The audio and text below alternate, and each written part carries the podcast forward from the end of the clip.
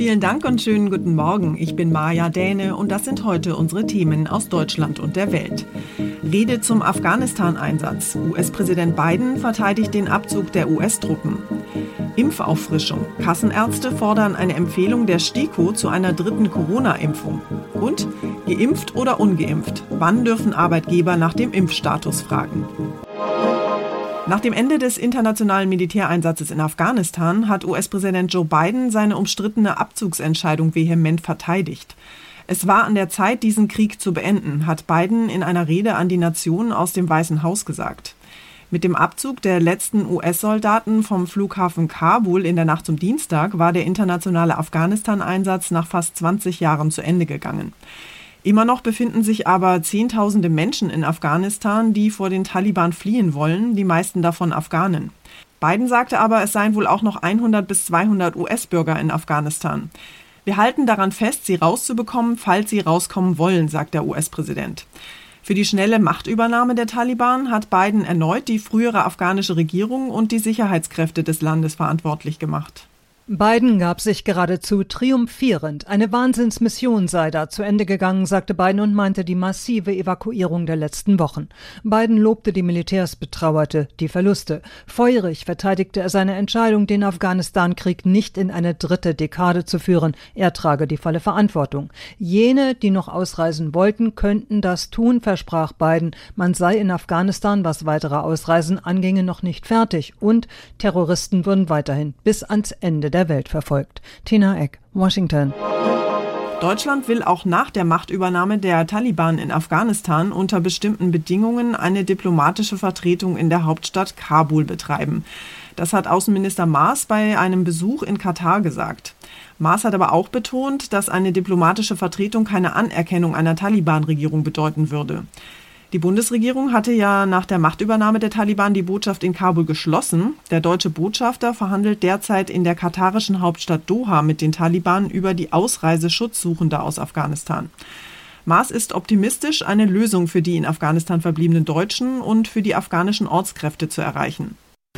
Ich persönlich glaube, es führt überhaupt kein Weg vorbei an Gesprächen mit den Taliban. Zum einen weil wir ganz praktisch Dinge lösen müssen, wie den Weiterbetrieb des Flughafens und zum anderen, weil wir uns Instabilität in Afghanistan schlichtweg überhaupt nicht leisten können. Der Außenminister beendet heute seine viertägige Reise in Afghanistans Nachbarländer Usbekistan, Tadschikistan und Pakistan. Sein Besuch in Katar ist die letzte Station. Und auch die Innenminister der EU beschäftigen sich mit dem Thema Afghanistan. Die EU ist zwar bereit, Flüchtlingen zu helfen, aber eine konkrete Zusage zur Aufnahme von Afghanen gibt es nicht. Anreize zur illegalen Migration sollten vermieden werden, heißt es in einer Erklärung, die die EU-Innenminister bei einem Sondertreffen in Brüssel verabschiedet haben. Aus Sicht von Innenminister Seehofer erhöht der mögliche Zustrom von Flüchtlingen aus Afghanistan die Chancen auf eine Reform der EU-Asylpolitik. Die stockt schon seit Jahren. Seehofer sagt aber, ich glaube, das Bewusstsein wächst jetzt von Woche zu Woche, dass man gut beraten ist, eine gemeinsame Asylpolitik in Europa zu verabschieden.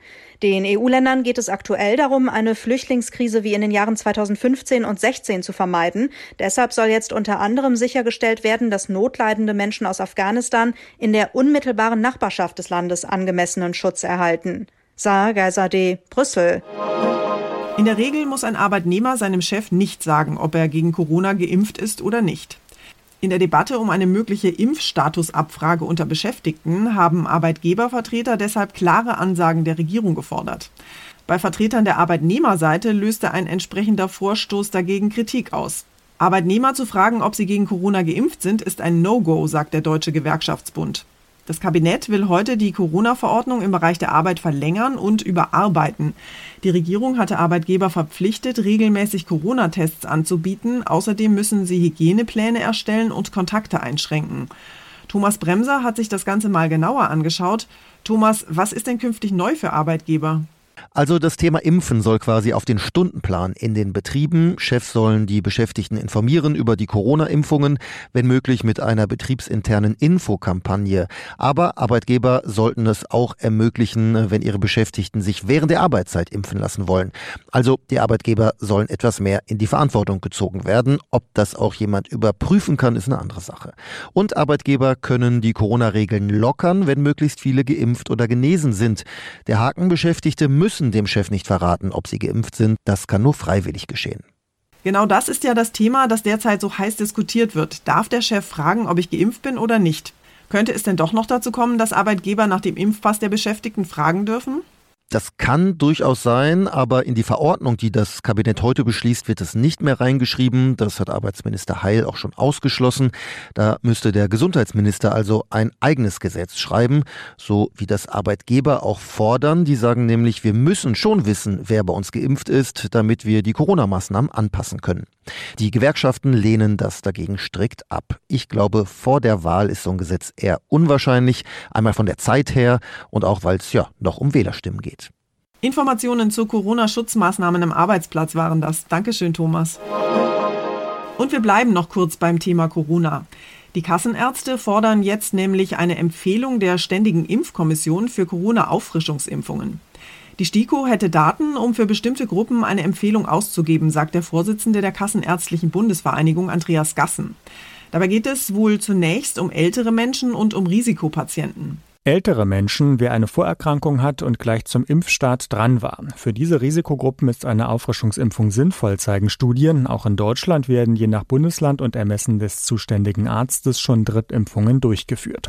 Eine einheitliche Empfehlung, ab welchem Alter oder Zeitraum nach der letzten Impfung eine weitere erfolgen soll, fehlt aber noch. Darauf müsse sich nicht nur die STIKO festlegen, sondern auch die Politik, sagt SPD-Gesundheitsexperte Lauterbach. Zu bedenken gegeben wird in der Diskussion, dass andere Teile Teile der Welt bisher nicht mal Zugang zu einer Impfung hatten und dort deshalb auch die Gefahr neuer Mutationen am größten ist. Jan-Henner Reitze, Nachrichtenredaktion. Unser Tipp des Tages heute für alle Bahnreisenden. Bahnkunden brauchen in diesen Zeiten ja wirklich starke Nerven. Die letzte Streikaktion ist gerade mal eine Woche her, da droht schon die nächste Streikwelle. Ab Donnerstag will die Lokführergewerkschaft den Bahnverkehr erneut lahmlegen. Diesmal soll der Streik aber deutlich länger dauern, nämlich fünf Tage bis zum kommenden Dienstag. Mein Kollege David Riemer erklärt mal, welche Möglichkeiten betroffene Fahrgäste jetzt haben. David, die wichtigste Frage vielleicht zuallererst, wie können sich denn Bahnkunden ihre Tickets erstatten lassen?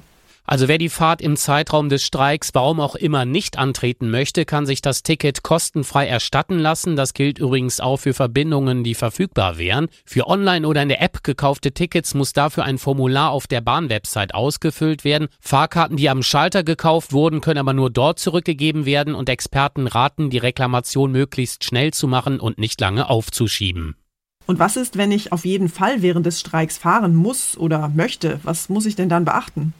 Ja, wer schon ein Ticket gebucht hat, der muss die Fahrt nicht gleich abschreiben. Zwar wird ein Großteil der Zugverbindungen ausfallen, auf Hauptstrecken, die von sehr vielen Reisenden genutzt werden und auch die Anbindung an wichtige Bahnhöfe und Flughäfen sollen laut Deutscher Bahn aber zumindest in regelmäßigen Abständen bedient werden. In Metropolregionen wie dem Ruhrgebiet zum Beispiel soll ein Grundangebot an Regional- und S-Bahnen fahren. Darauf verlassen würde ich mich aber nicht, deshalb im Vorfeld auf jeden Fall prüfen, fährt mein Zug oder fährt er nicht.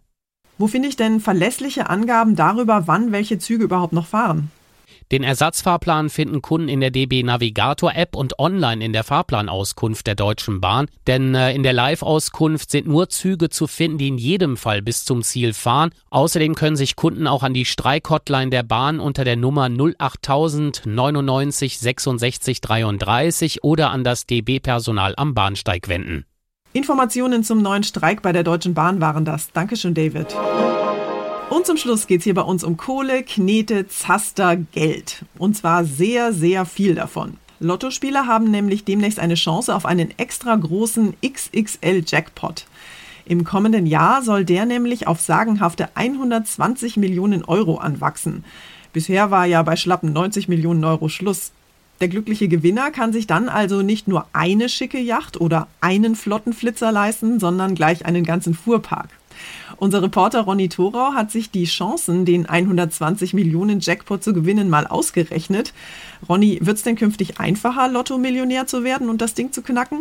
Also eigentlich gerade nicht, denn es wird auch die Zahlenziehung etwas geändert. Nicht bei der Ziehung 5 aus 50 Zahlen, aber bei den Zusatzzahlen. Da werden künftig 2 aus 12 gezogen statt 2 aus 10. Das bedeutet, die Gewinnwahrscheinlichkeit verändert sich. Die Chance, den Jackpot zu knacken, sinkt von 1 zu 95 Millionen auf 1 zu 140 Millionen.